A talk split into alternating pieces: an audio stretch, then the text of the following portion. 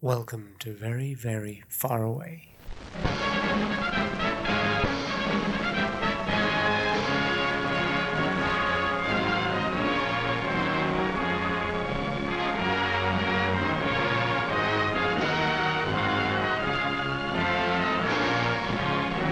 I'm speaking to you at what I know is an increasingly challenging time. A time of disruption in the life of our country. A disruption that has brought grief to some, financial difficulties to many, and enormous changes to the daily lives of us all.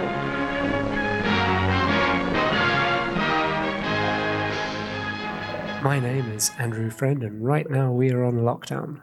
The world of two weeks ago seems a very, very long way away, and right now we're all experiencing a most extraordinary situation, one that the majority of us have never been in before. So, during this time, we wanted to explore the question what is normal now? You may be having dinner uh, with a waiter wearing gloves, maybe a face mask, uh, dinner where your temperature is checked before you walk in to the establishment. Over the next episodes, through online conversations, we will delve into various potential futures. We will make up fictional stories, uh, which will culminate in a live performance. This is an experiment in world building, performance, and remote working. Today's episode is the start of our investigation. Citraka Rakatoniena and I are joined in our virtual studio by neuroscientist Chris Lewis out in Zurich. So, can you tell us a little bit about what, what you do out in Zurich? Yes, yeah. I am uh, a neuroscientist, so I'm studying the brain and uh, studying. I mean, I think speci- my specific interests are kind of twofold. I'm interested in learning, so kind of how the brain incorporates new knowledge or, or learns new uh, skills. And then um, how individual differences kind of affect um, how people learn. I actually study animals now, but uh, historically I was studying people. So that's kind of the thing. And we use microscopy, so we use um, kind of some fun techniques for that. Also viruses. um, that's kind of the, the, the, the large scale picture, I would say. We're also joined by a longtime VVFA collaborator, Michael Lewis, up in Scotland, to help us sketch out, brainstorm, and examine the different ways that we're starting to experience this strange new world. Hey, Mike. Hello. What's happening? How's it going? Um, not much. Um, yes, just. Uh, I'm trying to think about what's yeah what's going on. Not not a huge amount. I mean, just uh, trapped in um, in isolation here uh, for the past three weeks. We yesterday we left our house for the first time in three weeks. Um, in three weeks. Yeah, yeah. What do you eat? Well, we get we, each other. Yeah. Mud pies. Yeah. We start our investigation looking at social interaction the new forms of interaction that are emerging as a result of the social distancing measures put in place across Europe. Can't touch this. You can't touch this. You can't touch this. You can't touch this. My, my, my, my. It's it's been relatively relaxed. So I think the difference is it started quite early. So um, and there is kind of announcements from the government that we shouldn't go outside unless it's for kind of necessary uh, tasks. But um, in general, like you still see, like for example, I was like I said, I was sh- grocery shopping on Saturday, and uh, it was a reminder that I should always grocery shop during the week because it was just there were, I mean, you know, quite a few people, um, and also at the parks and stuff like that. Like I went, I walked to the grocery store kind of across the park, and uh, you know, just a lot. It was very nice weather here, and there were a lot of people out, so we have giant queues here in, in the shops to get in. You, you, have to stay two meters apart from the next person, and the queues going all around the, the kind of whole supermarket. Yeah, they've marked out on the floor like kind of two meter uh, increments, and they have like oh, really? a, yeah, yeah. And so in our grocery store, they have like two meter increments marked out. I haven't yet encountered a line when arriving. Um, they have a quota for the number of people that can be inside uh, so you have to take a number, um, and then uh, they have like a hand disinfection station, and uh, you, they give you like plastic bags to use as gloves. it's environmentally good, so yeah. it's an extraordinary sight. The observation of social distancing on the street, in queues, and in public spaces. People clad cautiously in masks and gloves. Although strange, some of the most peculiar new forms of social interactions are to be found at home rather than the world outside. Is this the real life? Is this just fantasy? Caught in a landslide, no escape from reality. For those able to work from home, social distancing measures may not only affect their productivity for better or worse, but they also have the power to fully reform their experience and perception of their work itself. It's quite an interesting thing to start thinking that you don't have to be in London to actually work in a massive, uh, I don't know, advertising marketing agency in Shoreditch. Um, but then at the same time, the interesting thing about it, um, it feels like most of the people working in that particular industry, they're working for the sort of like social status lifestyle that it provides. You go to a cool um, office with cool shit around and you hang out with cool people. You totally work on like random crap, such as like, I don't know, internet banner for Lurpak. or something. but you are like in a really cool there's a pool table you can play ping pong and like whatever I had a friend who worked in, at Leo Burnett in Chicago, and it was like there are a couple of things there that blew my mind. One is that she had a magazine, like I don't know, like a magazine that came out on a quarterly basis, which was just absurd. Like I remember that the uh, one of the main articles was like, "How can we make the Big Mac relevant to like you know urban teens?" and uh, and it was I was like, I was like, can I can I take one of these with me? And she's like, oh, that costs three thousand dollars. I'm like, fuck off. oh, yeah. But they would have they would have concerts like regularly. They, they had like a bar like on one of their floors, and then people would go there and they'd have like you know Coldplay. You know, like Chris Martin would cry on the microphone for half hour. wow yeah we had the same thing where we were working uh we were working at one kennedy and they, they used to have like they were so in, Shoreditch and they used to have uh, on Hanbury Street they used to have two buildings. One was more the office, the cool thing that looks like a shop. So like every once in a while there were always people walking down Brick Lane and ringing the door to try to get into um, the office because it looks like a fucking shop. Uh, across uh, the street, it was more like the normal building that didn't look like a shop. Um, but they also decided to do some work on it when they decided to actually build a fake pub. I mean, a real pub inside the advertising agency. There's literally thousands of pubs around the corner, but having a pub within the fucking agency was like, no, that's so cool. And it, It's kind of funny to think, like you, you start the, describing kind of a world of two weeks ago where people can walk down the street and step into a building and say see what it is by mistake, and then that kind of quite quickly comes forward to a potential what might be kind of more commonplace whereby everybody has to have their own pub. You can't go to the pub next door. Yeah, but that's the thing. Like, are you starting recreating things that already exist, um, but like a more kind of like remote version of it? I don't think this is particularly the case. I, I don't think there's any point in trying to recreate something that is based on being physically next to each other. And the only way to actually cope with this, or systems that are going to be very successful, are probably systems that are actually trying to steering away and inventing new sort of rituals um, I mean, maybe I'm completely wrong, but I do think that what we're trying to do at the moment is inventing new rituals. I mean, not even trying. It's like it's it's our coping mechanism with mm-hmm. social distancing. As you know, I am a leader in the field of spirituality, health, and wellness. For that reason, what I'm about to tell you may shock you, but I'm going to ask you to let it shock you. Let it shock you awake. Because the reality that you're sitting on may just be built on shaky foundations. And the reality I'm going to tell you is that the field of spirituality, those practices, most of the practices in health and wellness, self help, they're nothing more than one giant coping mechanism. Yeah, yeah, I agree. I mean, that's the, what you're saying is actually a good point. It's like this kind of atmosphere and the fact that you get used to anything that comes that is new that comes to your way. It's very interesting how much like of the things that I was doing before the lockdown were related to habits that are related to the environment and atmosphere within which I'm actually looking um, situated. Since this entire environment shifted and now I'm like mostly at home on my computer um, and doing stuff and online and etc.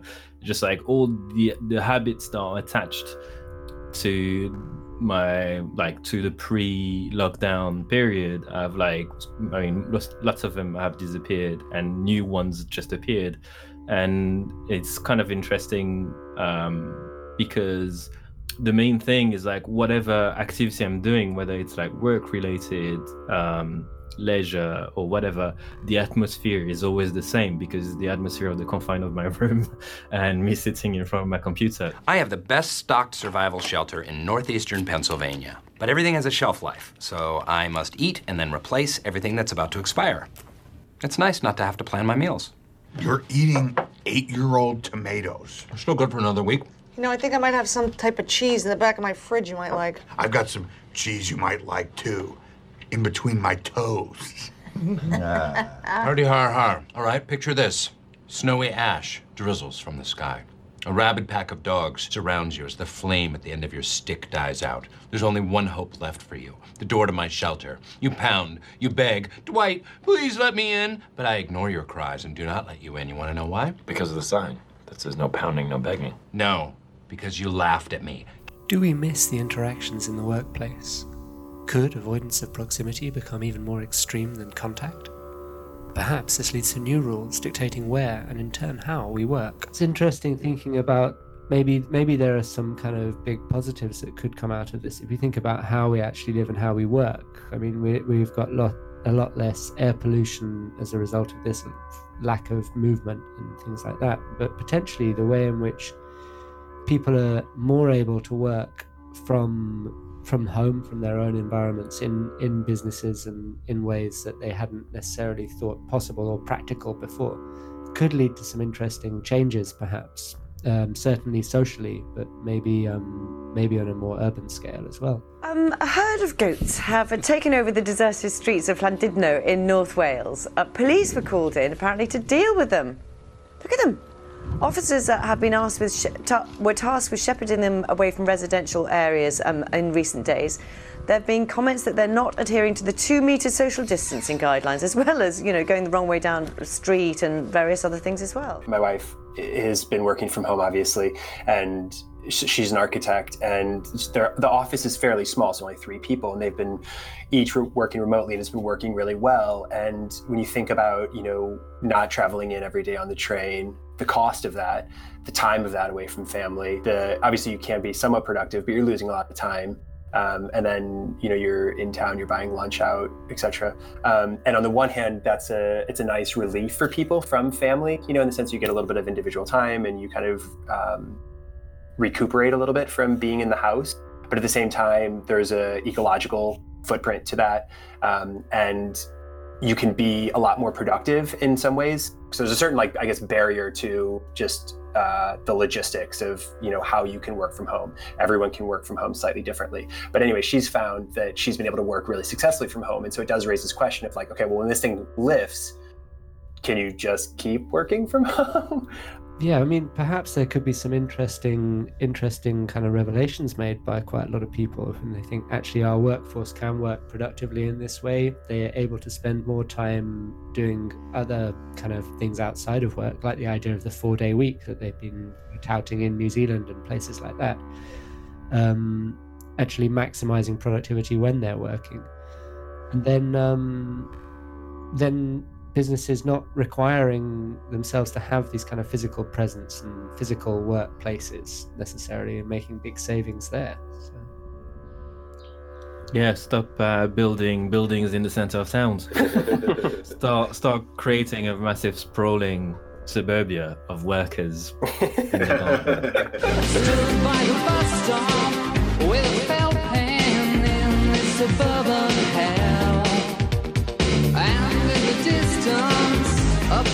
Police car to break the suburban spell.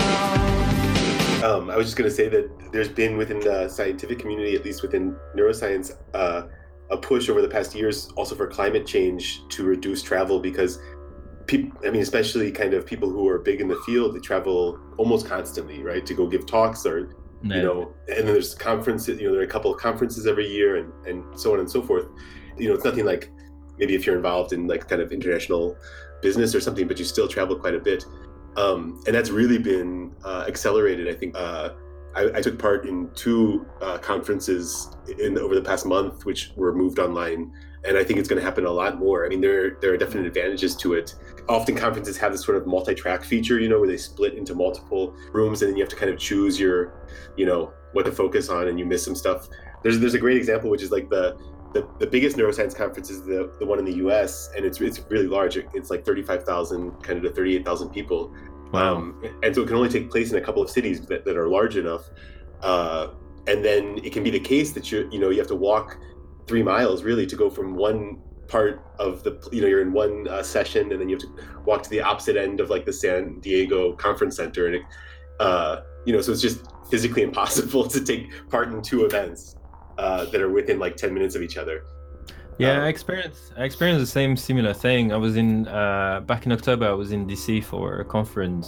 Just like the logistic of finding the right room where the session, the technical session is happening, is actually very difficult. Like most of the time, you arrive late, so you actually um, there at a certain point between like I don't know three and five, and hope that you're gonna catch the paper that you read the title of. Uh, there's lots of like very inconvenience related to like having this massive conference in real time. And most of the time people are just reading their papers. So you're just like "I've read it. Like You'd much rather find them all in Animal Crossing. Yeah, exactly. That's right. I mean it's not a bad idea to have an island a conference island in animal crossing It's the pseudo language of Animal Crossing. This is what it sounds like in the Japanese version. And here's what it sounds like in the English version. They sound different, which is weird because it's supposed to be nonsense, right? I think it, you know it's interesting to um, that these things will you know probably be better from a um, say a conference standpoint, but then when you think about uh, you know the, the implications for cities who are in a lot of ways dependent upon the flow, the economic flow from all that tourism. And so cities like, you know, what I mean, any city that has a conference center, there's a huge benefit to the local economy um, from all these people coming in. And so it'll be an interesting readdressing of what these cities look like when major conferences no longer come, because obviously there will be, on the one hand, for the um, services industry like restaurants, whomever, there will be a loss of income that will, you know, possibly be redressed, right? So, I mean, basically, just the changing landscape of tourism and economics from a from a kind of a city level will shift pretty dramatically.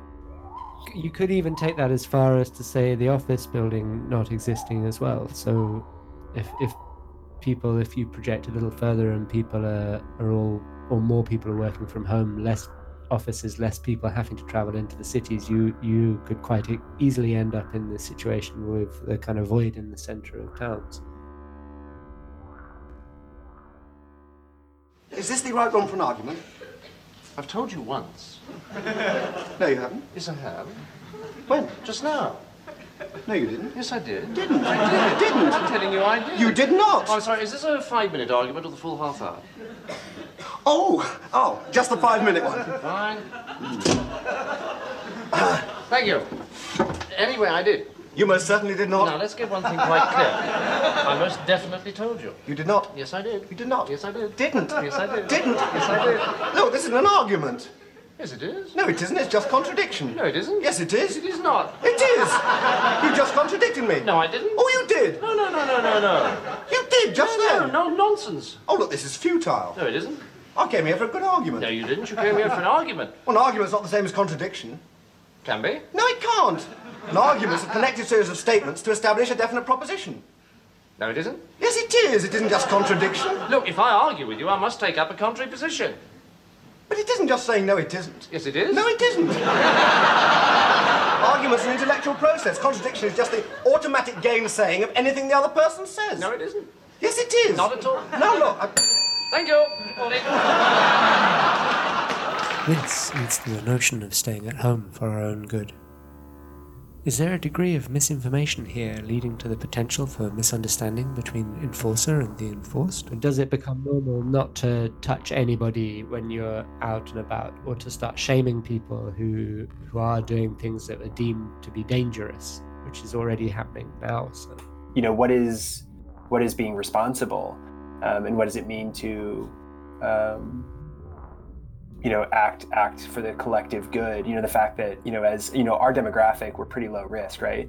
Um, so our staying at home is largely an act of public good. It, it has been interesting to watch this like mass scale mobilization of people acting out of a collective sense of good. And i think there is something you know we, i think we've maybe not talked about the kind of deeper ethics of um, the communal experience that people are going through. And that that there's a it's truly global right? Um, Yeah, we slowly becoming all socialist. Weird. yeah, yeah. You know, that's the, that's the thing. I guess on the on the bad side is I think optimistically that that is the case. That like things like universal public income or maybe like uh, reduced work hours or you know work from home, things being more flexible. There's some aspect where that may be the case, but I, I think cynically, like what what the long term consequences of this are is, is probably actually maybe corporations grabbing more power and also i mean actually I'm, I'm someone who in general would like to trust the government of course it make it's difficult sometimes given the situation. But but you hope that there were some sort of like like you mean just things like the C, like uh, the center the cdc or like nih and these sorts of institutions also in europe the molecular biology lab and stuff like that um, you know they go through these kind of constant political cycles of funding and defunding. And like you know so this is this virus that we have right now is very similar to the first sars right? And th- there were warnings in the 90s that this was going to happen you know? So it's like completely predicted. But it's very hard to get money for those things. Yeah, there's a, there's another thing as well. I mean, when uh, Mike, you were talking about like this idea of staying home as a general sense of good, I think um, it's it's interesting because I think it's also misleading uh, in some ways, in the way it's being portrayed, uh, in the sense that yes, of course, like the idea of like um, preventing the spread, but it's not really to prevent it. It's like rather slowing it down Mhm. so our healthcare system actually can cope. The main problem that I found in here is not necessarily related to death or being sick and etc. It's related to just being able to uh, earn money and keep on functioning and paying the rent and etc. Because even if the lockdown is being announced and it's not enforced as a, a general public nationwide policy where rent is being cancelled and other shit's been cancelled like bills and stuff like that. Because if this was the case, I'm kind of be like almost certain that it would be easier to keep people inside and easier to to actually find people as soon as they're outside for absolutely no reason. But I think it, it works with this idea of trusting the government as well, because in the sense that the government is like, okay, you're telling you're telling people to stay at home, but at the same time you dealing very badly with the idea of like paying people for staying at home. Like for instance, the way they dealt with the self-employed in the UK felt almost like they completely forgot that there were lots of self-employed in the UK. and they're just like, oh, oh, yeah, by the way, these guys. And then when they announce that they're going to do something, it's just like, yeah, we're going to do something in three months' time. right And so, I mean, all, all to say that we we are perceived in a way that we are collectively doing something like for the good of like other people by staying inside, etc. But really, what we're trying to do is like um, keep the way the world is functioning working and not change it. Pour the perfect pint. You first tilt the glass to a 45 degree position until it's halfway full, and then you straighten up into an upright position. And there we have a perfect pint.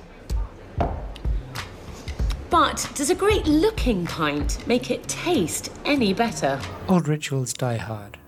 Like having a drink.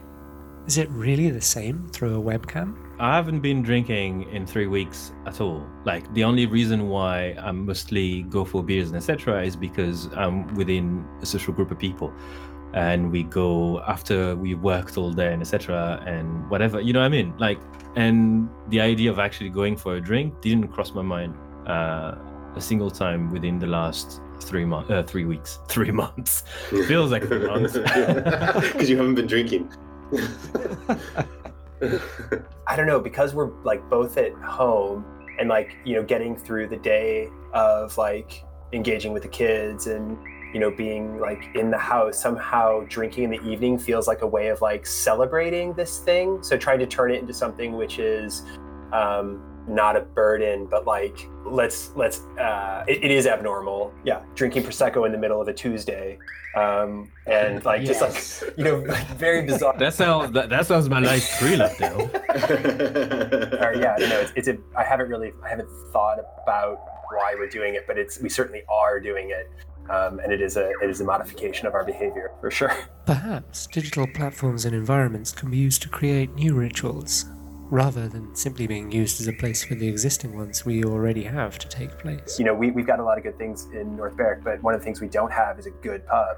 And so I never go to the pub because the pubs kind of suck. So it's like, but I, I walked past it and I'm like, you know, that- like just the idea of going to a pub. So we were talking earlier about like, uh, you know, video games and how video games have this like opportunity to um, shift possibly how people are going to places like Animal Crossing or whatever just to kind of hang out. So there's a romance to going to and that romance is about, I guess, like the burble of noise in the background, and it's about like, um, you know, being being close to a friend. I mean, you know, we're watching movies.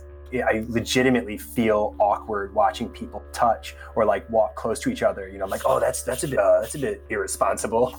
Uh, and so, you know, it's funny how quickly your mindset shifts to like suddenly watching media feels very different. And so you wonder like how do how does Zoom get redesigned? How does something like that shift so that it suddenly kind of starts to become about atmosphere and things like this? And you feel like that's maybe where video games have a, a larger role to play or an opportunity, which is to provide um, to, or to tap into that romance of what it means to go to a cafe. I love you. Right. That's why he tried to kill me. No, I'd never do anything to hurt you. I want you to come back to me.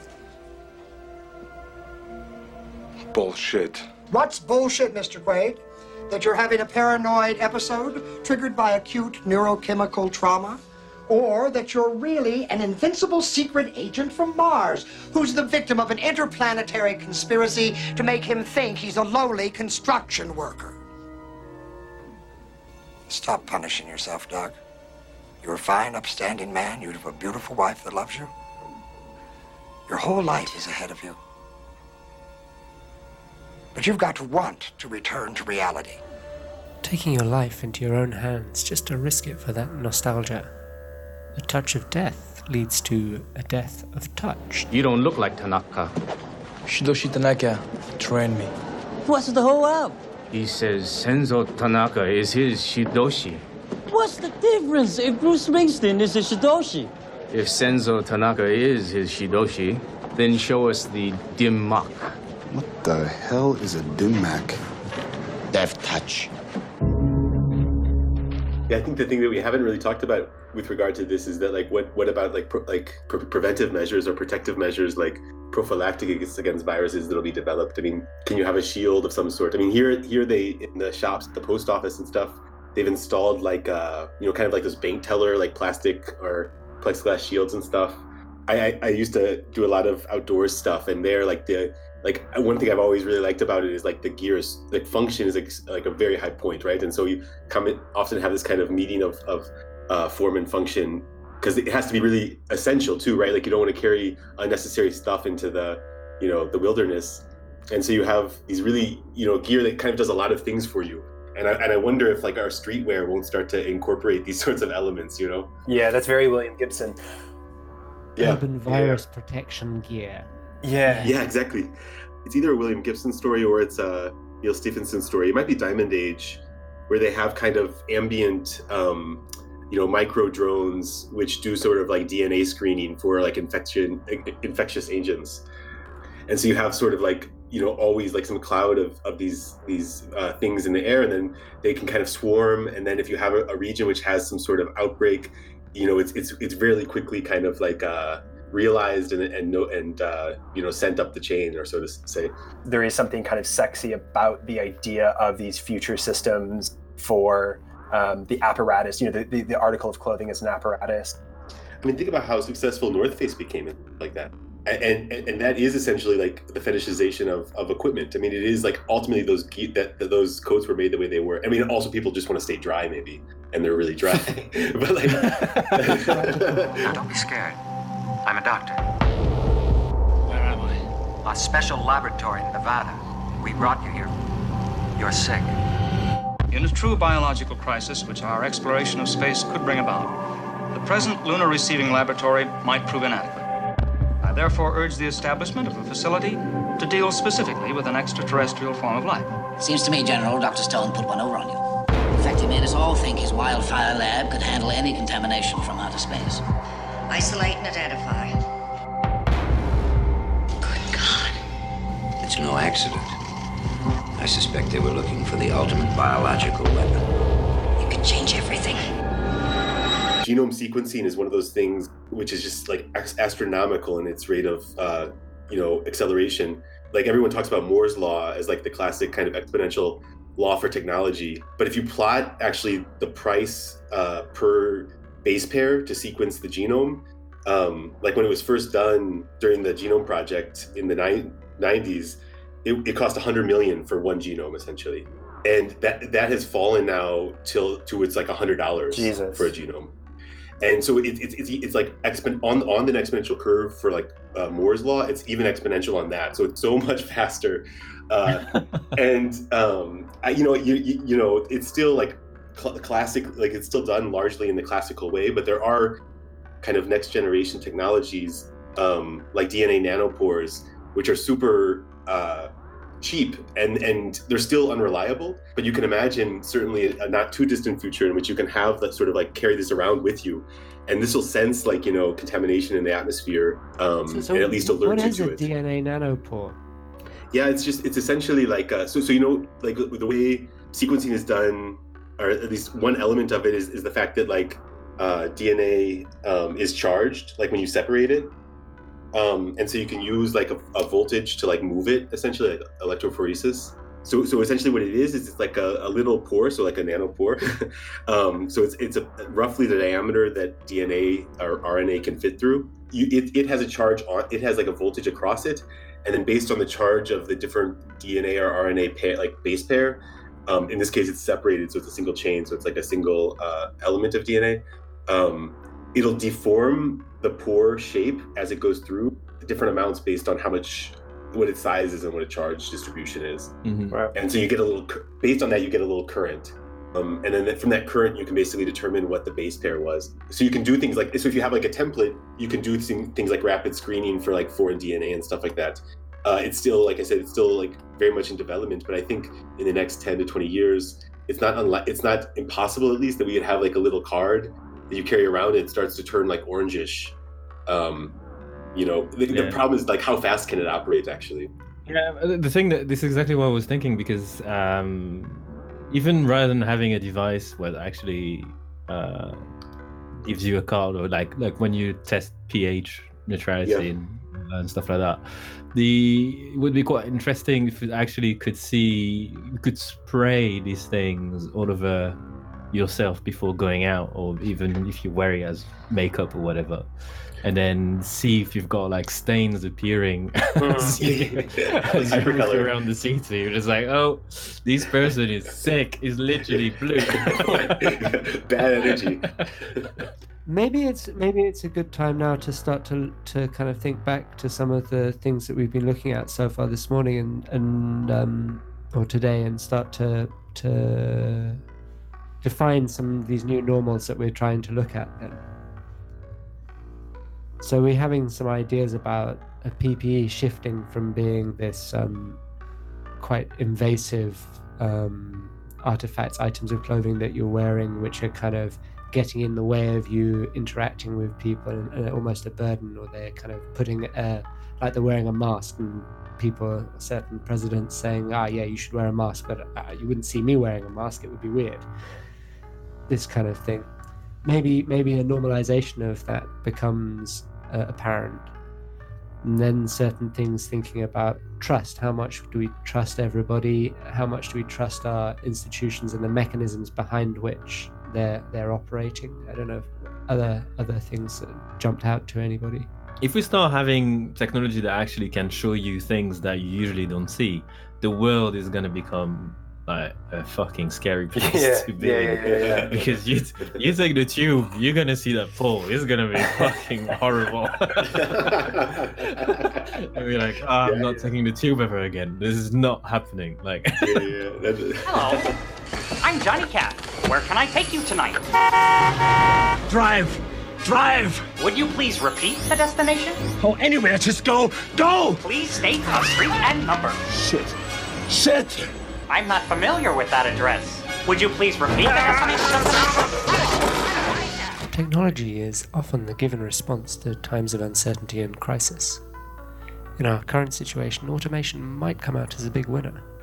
What if machines keep the world turning whilst we humans are confined inside our homes? We touched a little bit on uh, that, but I think we, we we actually didn't talk that much about it. But uh, the um, the idea of automation as kind of being accelerated, it's actually it's like it almost feels like a new a normal thing to do now is looking at what are all the things that can be automated, whether for good or bad reasons. Like for instance, uh, Chris, how do you work if you work based on uh, experiments in the lab? Yeah, I'm, I'm fortunate now that I have a lot of projects that are kind of in a late stage. So I can I can I'm working on manuscripts and, and on some analysis, which I can do then remotely very easily. Um, but there is there are interesting interesting developments like in automated one of like especially with animal work. One of the big time consuming aspects is actually training the animals to do what you want them to do. You know. Um, so for Yeah. people who are working on projects, especially if you have to try to train like train an animal to do something that's kind of tricky, uh, it can really take weeks to months uh, to longer. And so there has been like slow development also in automating this just because to ease the burden on students and on people who have to train animals. Um, like I remember early things with just basically putting touch screens into the cages of animals interact with the touch screens basically to teach themselves simple tasks that way. Um, but more recently, there have been kind of amazing systems. Like there's someone in, in Princeton named Carlos Brody. Uh, he has a kind of incredible system set up there where they can train uh, hundreds of rats, uh, and the rats basically do it on their own. So it's basically the way they get food is they have to go and they basically walk down a hallway, like a little you know plexiglass uh, hallway to a station. The station automatically secures them in, and then they can basically perform a certain number of trials and then go back to their cage. So they can kind of continuously do the task when they want to. Um, and he actually has most recently modified it so that uh, system like basically like a, a microscope can automatically attach itself to their head when they so basically they walk in they have a little like they have little uh, steel plate attached to their skull um, and then uh, it basically clicks into place uh, and then the microscope lowers and so you can basically be at home and they have this all then uh, streamed to the web so you can watch your, your mouse doing its behavior or your rat rather doing its behaviors um, you know basically from home and then and collect the data on a big server Uh, before we start, I'd just like to explain. Max explain. DaCosta, violation of Penal Code 2219. Today at bus stop 34B. Yes, that's exactly what I wanted to talk to you about. You see, I believe there's been a misunderstanding. Immediate extension of parole by a further eight months. Wait, what? No, no, no, no, no. I can explain what happened. I just made a joke. And, uh, you know. Stop talking. Elevation and heart rate detected. Would you like a pill? No. Thank you. What I'd like to do is Stop explain what talking. happened. Personality matrix suggests a 78.3% chance of regression to old behavior patterns. Grand Theft Auto. Assault with a deadly weapon. Resisting arrest. Would you like to talk to a human? the kind of thing that you made me think of, which was uh, W WNYC the other day, and this um, they had the kind of transport minister, whomever he is, a subway driver called in and was kind of like grilling him about um, how unsafe the conditions are for the subway drivers and how poorly the metro um, ha- has kind of reacted. And the kind of, you know, the arguments that he was delivering were about the difficulty of secluding the drivers, the difficulty of getting the drivers into and out of the stations, etc. Delivering this argument, I'm like, you're basically giving away your job because, you know, the in, in London, certainly I understand the situation better in, in terms of how the unions have struck over the years, um, resisting measures to automate the tube services and things. Um, kind of thing that you know you need the tubes to run to be able to deliver key workers etc um, and yet you need to be able to ensure the safety what more safe thing to be driving that than a robot. Uh, and it is you know again as we kind of like very briefly touched on there seems to be over the past few weeks this acceleration towards the justifications and the necessity for mass scale automation. Key workers now have increased importance, or maybe it's fairer to say visibility, though with the potential for infection or cross contamination at such high levels, this may change as workers' roles are replaced by cheaper, less vulnerable automated systems. Restrictions on who can work and the types of activities that are permitted lead to questions of what, and importantly, who is essential. Um, have said, you know, that there are only going to be essential goods. Um, I'd be curious to, you know, kind of determine for Amazon, you know, because for the government to determine what's an essential good is obviously very different than Amazon determining what that is. And they're obviously in this kind of interesting ethical position where they obviously want to make as much money as they possibly can and with people being housebound people's you know shopping behaviors have largely migrated online and probably more people want to be spending money on amazon or at least people maybe not don't want to, but are going to be spending more money on Amazon. And so, um, how as a business you kind of you know uh, make as much money as you can, and publicly appearing to be doing the right thing, which is only supply traditional goods.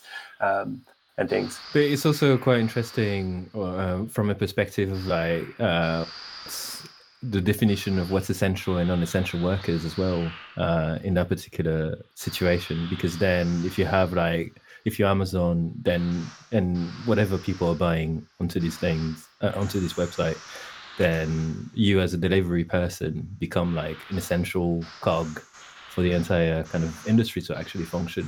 The essential workers that are being highlighted mostly in the media are often the guys who have like the lowest paid jobs. like uh, I don't know, like the people who are taking out the rubbish and stuff like that. Or it's quite an interesting um, shift in perception. Most of the people making lots of money, they probably use services or are um, uh, lending property, so not necessarily producing anything. So they're not in the uh, manufacture of goods, but they're in the exploitation of these goods. And you realize that the I, I do think that this particular situation right now kind of highlight the fact that everything that is essential are like the people who actually at the end of the kind of cycle actually don't get much money or much they're very underrated. Could the essential be incentivized or rewarded? I, I totally agree. I think there's a, a, crazy statistic for the united states which is I, I don't know the exact numbers but it's something like 50% of households can't accommodate an unexpected $400 charge based so almost everyone is like super ex- over, overextended you know? And it's like it's the same thing. I mean if, if this you know two trillion dollar or even more now bailout, it, it, it's it's the classic thing where it all goes to the top. I mean, I think it was the same in 2008 where it goes to the banks. And yeah, yeah, yeah. If you give this money to the people, they're going to spend the money because they, they don't have savings. Actually, they don't they don't have a billion dollars in the bank. Like you know, uh, so it's just it's it's yeah, crazy exactly. to me too because this like I think the UK and the US are very similar in this regard, perhaps uh, in that they really there's some sort of idea that if you made a lot of money, you did this through, you know, somehow some you know merits and things like this, and that if you haven't made a lot of money, it's because you kind of lack those merits. And it's a it's a very reverse kind of. Yeah. Uh, I think it goes back to what you said earlier too, like inverting this sort of essential work thing, because all the white collar workers can work from home, and all the all the people who, who actually make things and deliver things have to the service workers have to go in. Mm-hmm. Yeah, exactly. Yeah. So it's uh, yeah, I think I think there should be like a scale of like uh, essential and non-essential uh, next to your qualification and what's your job and etc. So my job would be definitely non-essential, and I wouldn't have that bonus at the end of the month. Soaps and related compounds, due to their detergent properties, are also effective in the mechanical cleansing of hands. Soap lather permits water to penetrate the skin pores and wash away dirt and other foreign matter. How might we get through this? We need testing and ultimately to develop a vaccine, though these processes are both expensive and very time consuming.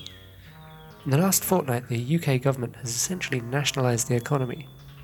Could collective ownership, based on greater good rather than profit, even if only temporarily, be a way forwards? The pharmaceutical industry is super privatized, and there's not profit incentive for them to develop uh, vaccines. It's very expensive to develop vaccines, and there's no profit if it's not gonna if it's not immediate. If they don't have a buyer tomorrow, um, so either for for governments to become you know so so-called market makers and, and provide a constant um, you know constantly buy vaccines even if they have to throw them away in five years because they're not used um, you know, or or for somehow because I mean, actually, the, the way that the way that the pharmacy industry is um, realized right now is very strange because basically the same organization is doing the basic research often and is also doing the manufacturing. Um, and so they have a weird uh, profit incentive where, because they have to spend billions of dollars basically to, to get a single drug, um, then they have to make it very expensive, right, to, to do uh, to recoup those costs. And so one possibility is actually to decouple research into drugs from manufacturing. So you have basically big pharma only providing a manufacturing role. Um, and so their interest would no longer be on trying to, to generate new drugs, but would be only on producing drugs. Uh, anyway, like cynically, I think this will all be forgotten. You know, basically in, in eight months. Our doomsday scheme cost us just a small fraction of what we've been spending on defense in a single year. But the deciding factor was when we learned that your country was working along similar lines, and we were afraid of a doomsday gap. This is preposterous. I've never approved of anything like that. Our source was the New York Times. Can we trust our leaders to make the best or the right decisions? Do they all need to be physically present? Whose interests are they working in? Perhaps a lack of presence leads to a further lack in understanding. Or perhaps there are benefits to obligatory decentralization. The, the idea of doing all of this remotely is, is um, it, it could maybe be extended to certain aspects of governance as well. At the moment, we we we have a kind of the government's kind of on lockdown and they're all on holiday. But when they come back, there's going to have to be some new ways of of organizing this and starting to have all of the different um, subcommittees meeting remotely, meeting online. Well, I was yeah listening to something. There, I mean, there's a very real chance that this will be happening next November. If you forget how badly the caucus was bungled, um, the Democratic caucus was bungled in the states. Yeah, um, you know, the online systems were not did not work. Right, so the Iowa caucus was a you know a complete disaster, and so you think um, about okay, well you can't postpone the election. I mean, it would be interesting to see how this plays into Trump's advantage. But you know, the, the election, whether the election goes forward, the election can't go forward according to traditional means, you know, in-person voting. So you probably have to shift things online or dramatically shift protocols. Um, in either case, you're going to have massive disruption. And the if you're trying to rush a digital system in place, the opportunities or the vulnerabilities that exist and the opportunities for interference are obviously increased. Looming in the distance are these, yeah, absolutely enormous implications for um, elections around the world. Yeah, it's an interesting thing uh, what you're talking about in terms of like rushing um, digital infrastructures, logistic, and stuff like that. Because it, within the past few weeks, things have moved on so quickly. Policies within London or within the UK, like thinking things changing every almost single day. Um, uh, now having Boris Johnson live from the hospital, as I believe. Um, unwilling to give up that iron grasp on power. The country needs stability, Andrew. but yeah, I mean, things are like shifting and moving forward so quickly. It's it's almost like everything is in some sort of like suspended state where everything goes and we create new things very quickly because we have to to have like a very quick response without having the, the time to actually properly think about the consequences of it all. I don't know what's going to happen, but definitely voting online is going to be a huge thing. But there's going to be lots of kind of um, trust being put in the idea that people can behave like normally. And this is usually like a good kind of combo of things of like, okay, we can't go forward unless we start trusting the people who are actually living in this particular constituency. But then actually you realize that it's probably your biggest mistake. you shouldn't trust people because they can't even just stay home. So, because of the automated and irrevocable decision making process which rules out human meddling, the doomsday machine is terrifying.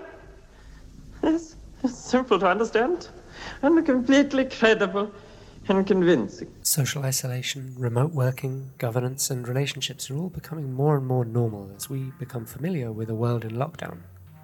The ability to travel easily and cheaply across continents has been replaced by a new, hyperlocalized existence. A world where opening the door and stepping outside could lead to furthering the spread of disease, infection, and the potential for serious illness. A world that has very quickly and with surprisingly little resistance become accepted and commonplace. Join us next time when we will be extending the conversation and starting to imagine some of the possible futures that stem from this new normality. Can't touch this. Can't touch this.